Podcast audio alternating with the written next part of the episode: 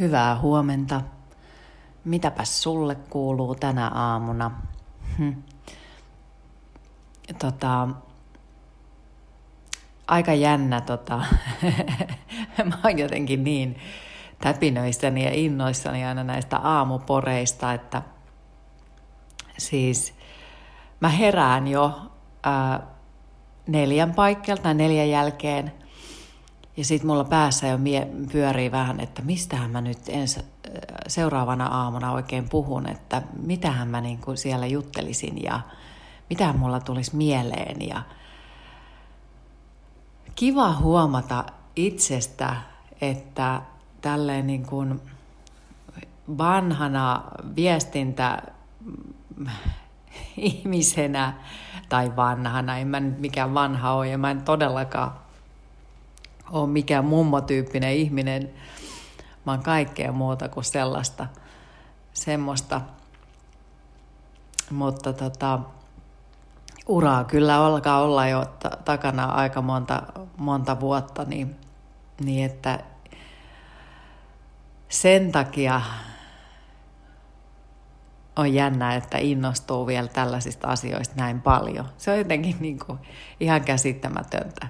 Mutta sehän on jotenkin kaikissa näissä onnellisuuskirjallisuudessa ja, ja monet tällaiset, oliko se nyt Dwayne ää, Dyer ja, ja mä, mä en muista kukahan muu tästä samaisesta aiheesta on myöskin sanonut, että, että niin kauan on niin kuin toivoa elämässä, kun innostuu sellaisista niin kuin pienistä asioista ja on hämmästynyt pienistä asioista, että miten niin kuin pienet asiat voivat tehdä sinut onnelliseksi ja iloiseksi ja miten, niin, miten ne voi tuoda niin paljon iloa sun elämään.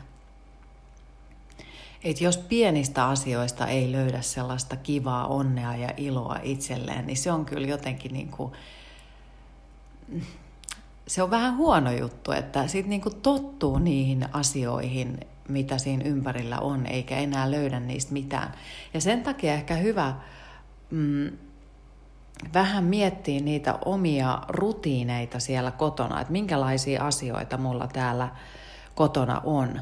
Ja nyt etenkin kun on tämä korona-aika, että me joudutaan olemaan tosi paljon siellä kotosalla ja tottumaan niihin tiettyihin rutiineihin siellä – niin kuin minullakin on syntynyt tämä aamupore, aamuporeilu tässä, niin tämähän on syntynyt tämmöisenä etäilyhetkenä, kun jää niin paljon aikaa, kun ei, ei koko aika tarvi hötkyillä jonnekin ja lähteä jonnekin ja ja, ja on jäänyt niin kuin sellaista omaa aikaa siihen enemmän. Toki mä olisin voinut käyttää sen oman ajan ihan vaan siihen, että mä vaan oleilen. Mutta kun, kun mulla ei ole sitten taas perhettä, niin eikä mulla ole täällä rapsuteltavia, ei ole koiria eikä ole kissoja, niin mulla on sitä aikaa sillä tavalla, niin sitten mä ajattelin, että – mä voin sitä jakaa sitä aikaani jonkun toisen ihmisen kanssa. Ja se on nyt sitten sinä, kenen kanssa mä sitä aikaani täällä jaan. Ja sitten mä keksin tästä tämmöisen aamupore-lähetyksen, jolla mä voin olla kontaktissa moniin moniin ihmisiin. Ja tää on niin kuin jotenkin, tää on niin kuin kivaa. Tämä on kivaa. Ihan mahtavaa. Joo, toiset saa kiksejä kissoista ja koirista ja sitten meikäläinen saa ihan hirveät kiksit tällaisesta. Ja sitten mä muistan jotenkin mm, aikoinaan mä tein Radio Novassa aamu, anteeksi, Radio Novassa tein aamulähetyksiä ja sitten Groova on kyllä to, toki muillakin radiokanavilla, missä mä oon ollut äänenä, niin tehnyt kesäaamulähetyksiä ja ne on mun mielestä ollut ihan parhaita. Että se aamulähetyksen tekeminen ja sen aamun, aamun jotenkin avaaminen yhdessä kuulijoiden kanssa, niin on, siinä on jotain sellaista maagista, siinä on jotain niin kivaa ja siinä on jotenkin semmoinen, että saa jakaa sellaisen yhteisen hetken ja, ja, ja tuoda, tuoda jotain niin kuin hyvää mieltä siihen päivään. Ja jos puhutaan esimerkiksi työn merkityksellisyydestä, niin, niin kyllä ainakin mulle on äärimmäisen tärkeää työssä se, että mä saan tuoda ihmisille hyvää mieltä ja hyvää oloa ja elämän iloa. Siinä on mulla niin se työn merkityksellisyys. Mä puhun siitä jossain vaiheessa vähän enemmän, vielä vielä enemmän. Haluan sukeltaa syvemmälle tähän tematiikkaan ja pohtia sitä eri näkökulmista. Mutta että just se, että saisi ihmisille hyvän mielen, edes hetkeksi, niin siinäkin on se syy, minkä takia mun mielestä on ollut kiva aloittaa tämmöinen aamuporeilu ja, ja, ja tuoda sitä hyvää mieltä ja toivoa tähän tilanteeseen – se, että kuulee jonkun toisen ihmisen äänen, joka on positiivisella tuulella, iloisella tuulella, mm, niin se on vaan niin kuin psykologisesti meille tärkeää. Tai että se on tuonne meidän aivoille viesti siitä, että hei, jotenkin toisinkin asiat voivat olla. Eli elämän ilo, kun sitä muistaa vaalia pienissä asioissa, niin siihen tämänhetkiseen tilanteeseenkin, niin siihen saa semmoista toiveikkuutta ja hyvää oloa. Ja sitten aina pieni hetki kerrallaan, hengitys kerrallaan, päivä kerrallaan mennään eteenpäin. Että mikä tahansa se elämäntilanne siellä itsellä saattaa ollakaan, niin sitten mentäisiin niin kuin pieni, pieni, pieni palanen kerrallaan. Nyt esimerkiksi tässä koronahetkessä niin alkaa olla vähän sellaista, monella varmasti semmoista järkyttävää kyllästymistä, että milloin tämä loppuu ja, ja voi olla niin kuin tuntuu tosi tosi raskaalta ja vaikealta, ja kun ei yhtään tiedä, mitä siellä tulevaisuudessa on tulossa. Niin ne voi olla raskaita ne tilanteet. Ja etenkin toi oma työllisyys ja taloudellinen huoli, niin se on tosi vaikeeta. Vaikeeta ja aiheuttaa sellaista jatkuvaa ahdistuneisuutta kun sitä voi sitä, niitä kokemuksia kollektiivisesti jakaa muiden ihmisten kanssa, niin sehän on se vertaistuki tosi tärkeää. Se on hyvin tärkeää meille tämmöisessä tilanteessa. Hmm. Sitten sieltä voi syntyä niitä, niin kuin eilen jo vähän puhuin siitä vihasta – niin siellä voi syntyä niitä vaikeita konflikteja joidenkin ihmisten kanssa, esimerkiksi siellä kotona tai muiden lähimmäisten kesken, niin, niin kun ollaan tämmöisen niin kuin jatkuvan paineen keskellä. Mulla oli eilen, mä otin tämän Dalai Laaman kirjan Myötätunto, joka vaikuttaa, myötätunto toinen toisia kohtaan, niin vaikuttaa tietysti siihen – meidän vuorovaikutustilanteeseen niiden muiden ihmisten kanssa ja puhuin viime viikolla siitä itsemyötätunnosta myöskin, että osattaisi olla vähän niin kuin armollisempia itseä kohtaan. Mutta mun mielestä tämä, on hyvä myötätunto myös siis sillä tavalla, että –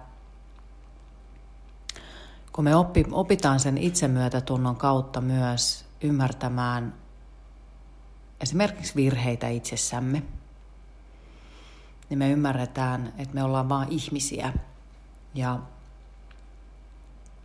sillä tavalla pystytään olemaan myötätuntoisia myös muita kohtaan. Tässä kirjassa on mun mielestä hyvin myös siitä, että tässä kirjoitetaan, että mm, buddhalaiset kutsuvat vihamiehen kohtaamista kärsivällisyydellä ansioksi. Jos elämäsi on liian helppoa, sinusta tulee pehmeä. Koettelemukset auttavat sinua kehittämään sisäistä voimaa ja rohkeutta kohdata vaikeudet ilman tunnekuohua. Kuka voi opettaa sinulle tätä? Eivät ystäväsi, vaan vihamiehesi. Siinä on mun mielestä hirveän hyvä opetus siihen, että kun me aina juostaan karkuun ja kun ei haluta kohdata minkäänlaisia vaikeuksia ja aina juostaan karkuun sellaisia ihmisiä, jotka aiheuttaa meissä niitä ärtymyksen ja vaikeuksi, vaikeita tunteita, ärtymystä ja vaikeita tunteita. Mm, eilen sanoin sitä, että jos se ihminen ei ollenkaan niin kun tule vastaan, niin silloin voi kävellä rauhallisesti poispäin.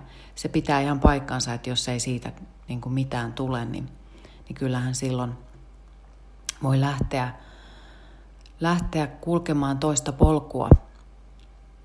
Mutta että vähän niin kuin tutkiskelisi myös itseänsä niissä tilanteissa, että –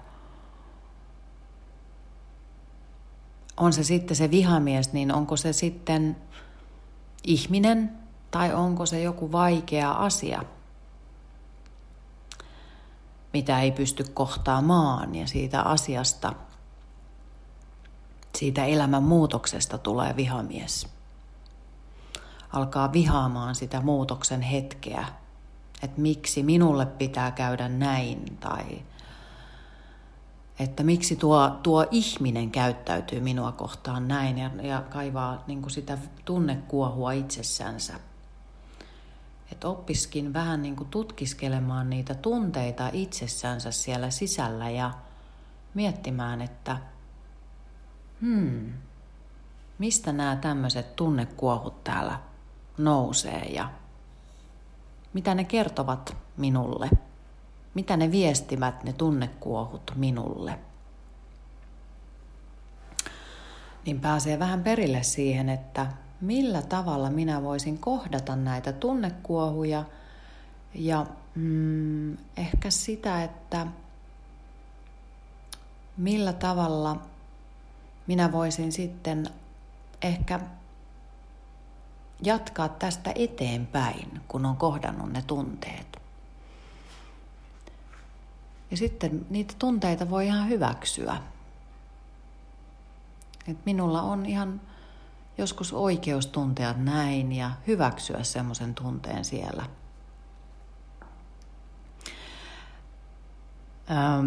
Dalai Lama kehottaa, hän sanoo, että me voimme arvostaa näitä vihollisia ja esimerkiksi muistaa, että kärsivällisyyden harjoittaminen on keskeistä – luonteen kasvattamiselle. Kärsivällisyys kasvaa, kun kohtaa niitä vaikeuksia.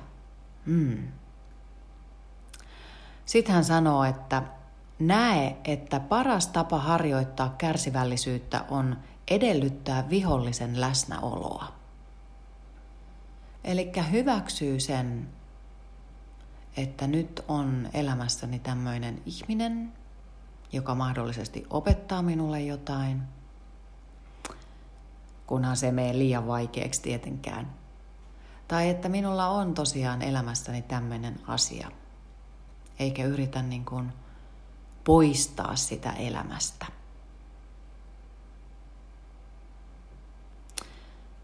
Hyvä. Olisiko tässä nyt tämän aamun poreilut?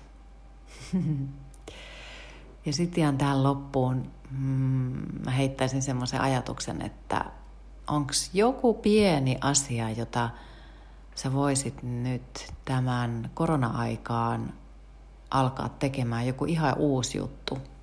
Aika moni onkin varmaan alkanut sisustaa kotona, mutta joku pieni, kiva uusi iloinen asia, jonka sä voisit aloittaa ja vähän niin kuin mulla tämä aamuporeilu. niin joku semmoinen juttu, millä sä voisit tuoda ihmisten elämään enemmän elämän iloa. Tähän jälleen kerran huomaan, että tämä on tämmöinen 15 minuutin aamuporeilu, mutta eikö tämä olekin ihan sopivan mittainen. Jos haluaa itsellensä vähän syviä ajatuksia ja mietteitä ja sitten hyvää mieltä, niin tämä on varmaan just semmoinen sopivan kokoinen paketti. Hyvä. Hei, mitä ikinä tahansa tänään sä teetkin, tee sitä läsnä ollen, keskittyen siihen. Ja sano itsellesi tänään, että minä olen hyvä juuri tässä, juuri sellaisena kuin minä tänään ja tässä olen just nyt. Ihanaa päivää sulle. Moikka!